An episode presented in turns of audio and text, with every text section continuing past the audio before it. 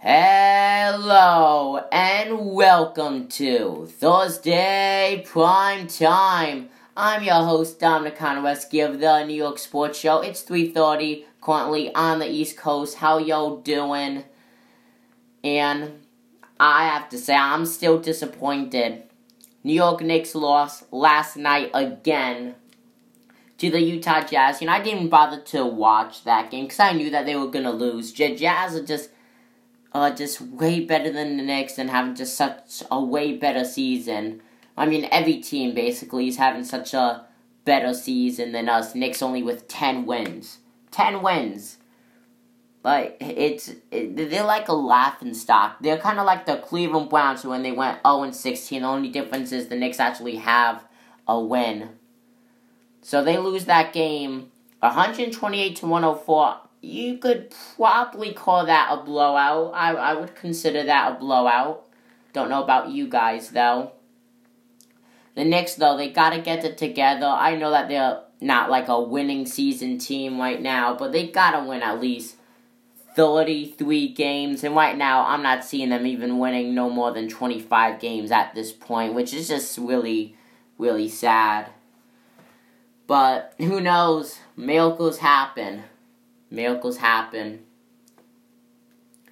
And going on to the Nets, that they the Nets are just they're, they're basically a dumpster fire till just horrible, I would say, to describe the Nets season so far. 16 wins, 20 losses, so 16 and 20 record.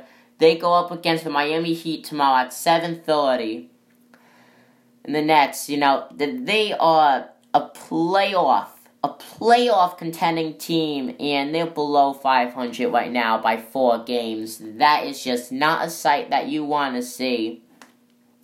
And they're not even projected to win in tomorrow's game. But Miami, with a 27 10 record, having an absolutely amazing season. The Miami Heat are definitely on fire. That is pun intended, and not really a punny way, I guess you could say.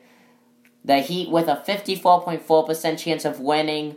The Nets with a 45.6% chance of winning. So, nah, that is almost a 10 percent difference. So that's it's definitely gonna be a hard game for the Nets. But they could be going back up to the top soon. Kyrie Irving, who is now who is gonna be out for this upcoming game against the Heat, but he did say in the statement that he is hopeful to be back within a week. Now, for those who don't know, he missed almost two whole months with a right uh, shoulder injury. There was talk about surgery, but he may not need that. He's gonna go re- get reevaluated sometime in the upcoming days, and of course, I'll keep you guys updated with that. And that would just be so good if he comes back for the Nets because they are on life support right now, and the only thing keeping them away from tanking the rest of the season is Kyrie Irving, to be all honest with you guys. Going on to the NHL, we have the New Jersey Devils going up against the New York Rangers tonight at 7 o'clock p.m. Eastern Standard Time. The Devils, seven overtime losses. Their most recent coming against the New York Islanders in overtime the other day. But like you you gotta be kidding me. Seven overtime losses. That that's ugly right there. They have a 15 20 and 7 record with 37 points. The Rangers, they've been up and down this season. Definitely not the season I would think that anyone would hope for for the Rangers. The goaltending has been the main issue. It seems like every other game they're going uh, they're going to a different goaltender. That's what it seems to me as they have a 2018 and 4 record with 44 points. And that I feel like that this will be a close game. Some uh, notable outs or questionables for the Devils. Um, Mackenzie Blackwood, who's the goalie, his status is day to day. That was last updated on January 6th. And then Jack Hughes, he's gonna be out along with Jesper Bratt, who's the left wing. And some notables for the Rangers. we have Brennan Liminax, who's the left wing. He is on injured reserve, so his season is over, essentially. Well, it is over. And then two defensive men, Ryan Lindgren, uh, whose status is day to day. That was last updated on the 8th. And then Libor Hajek, who is also defensive man. Like I said, he is out for this game. That was actually updated today, the 9th. Then going on to the Islanders. Oh boy.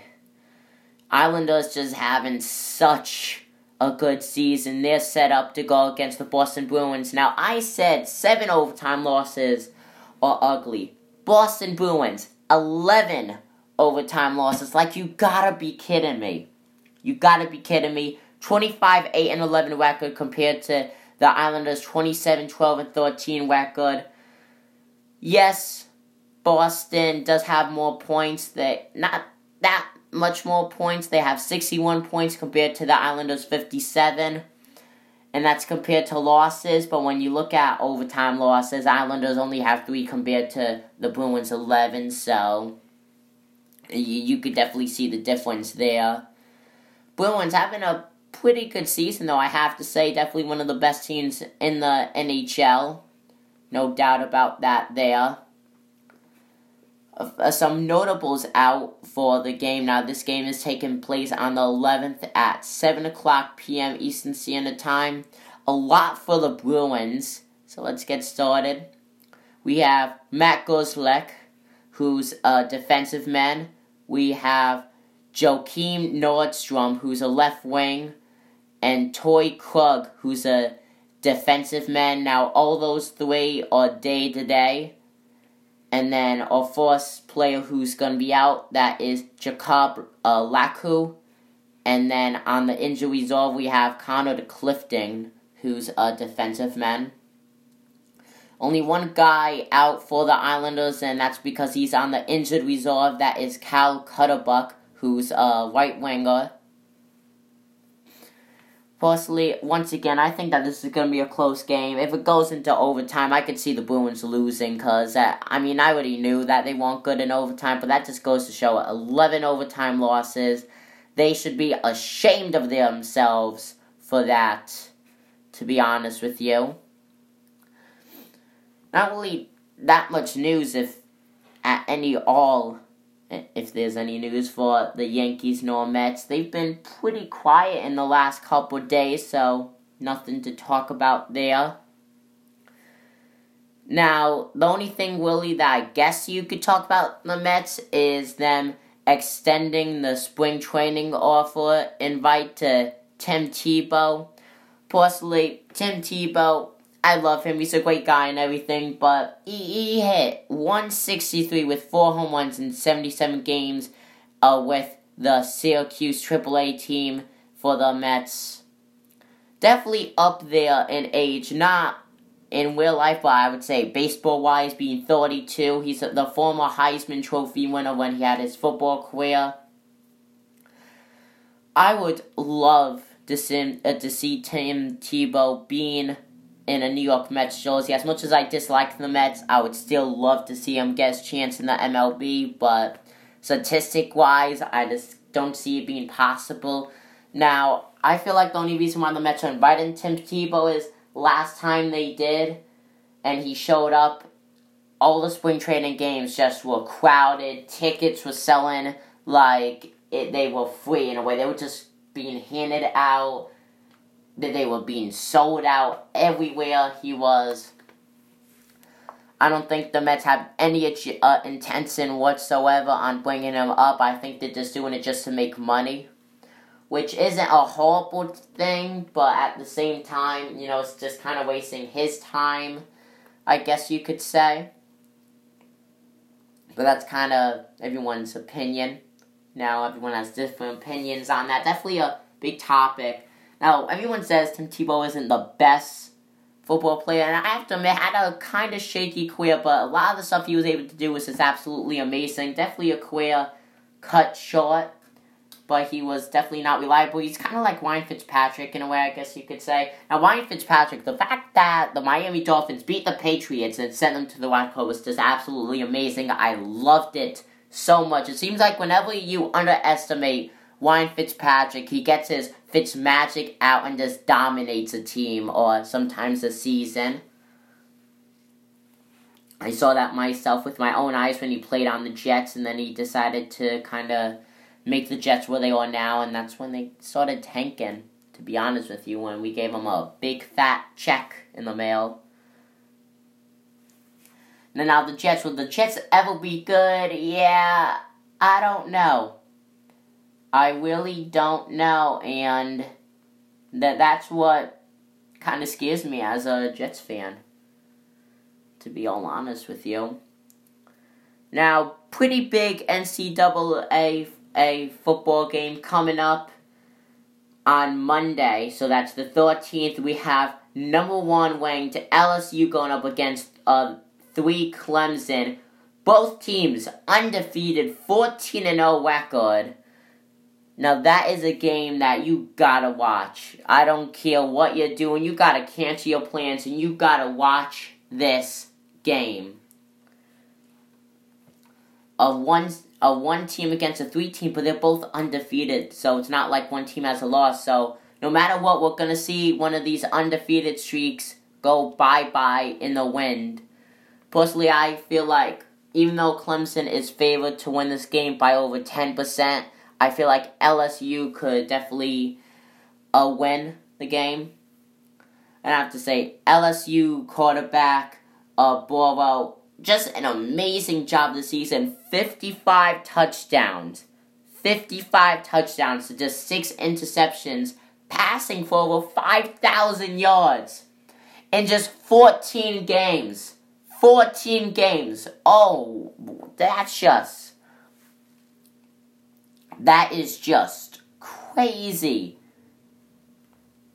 14 games over 5,000 yards and 55 touchdowns. Some NFL quarterbacks can't even get to be uh, past 4,000 yards in 16 games. This guy is just on fire.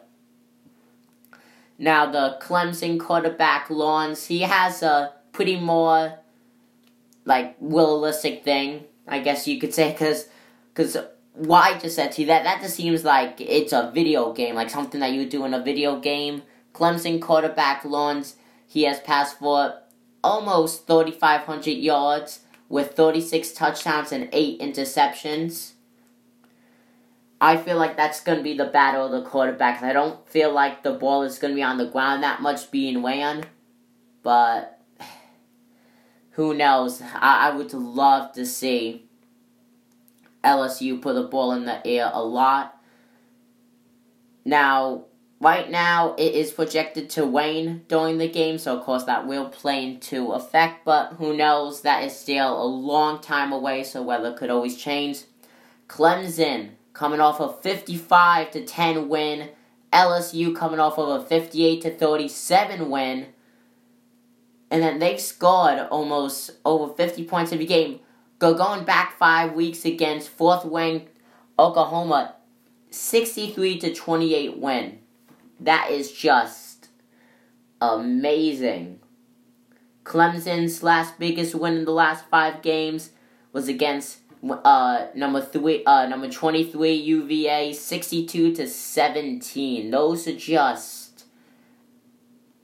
amazing numbers. And I know college football, it's always a high scoring affair, but you have to admit that is just absolutely amazing. Only if NFL games were that interesting, you know, that that would be just absolutely amazing to see.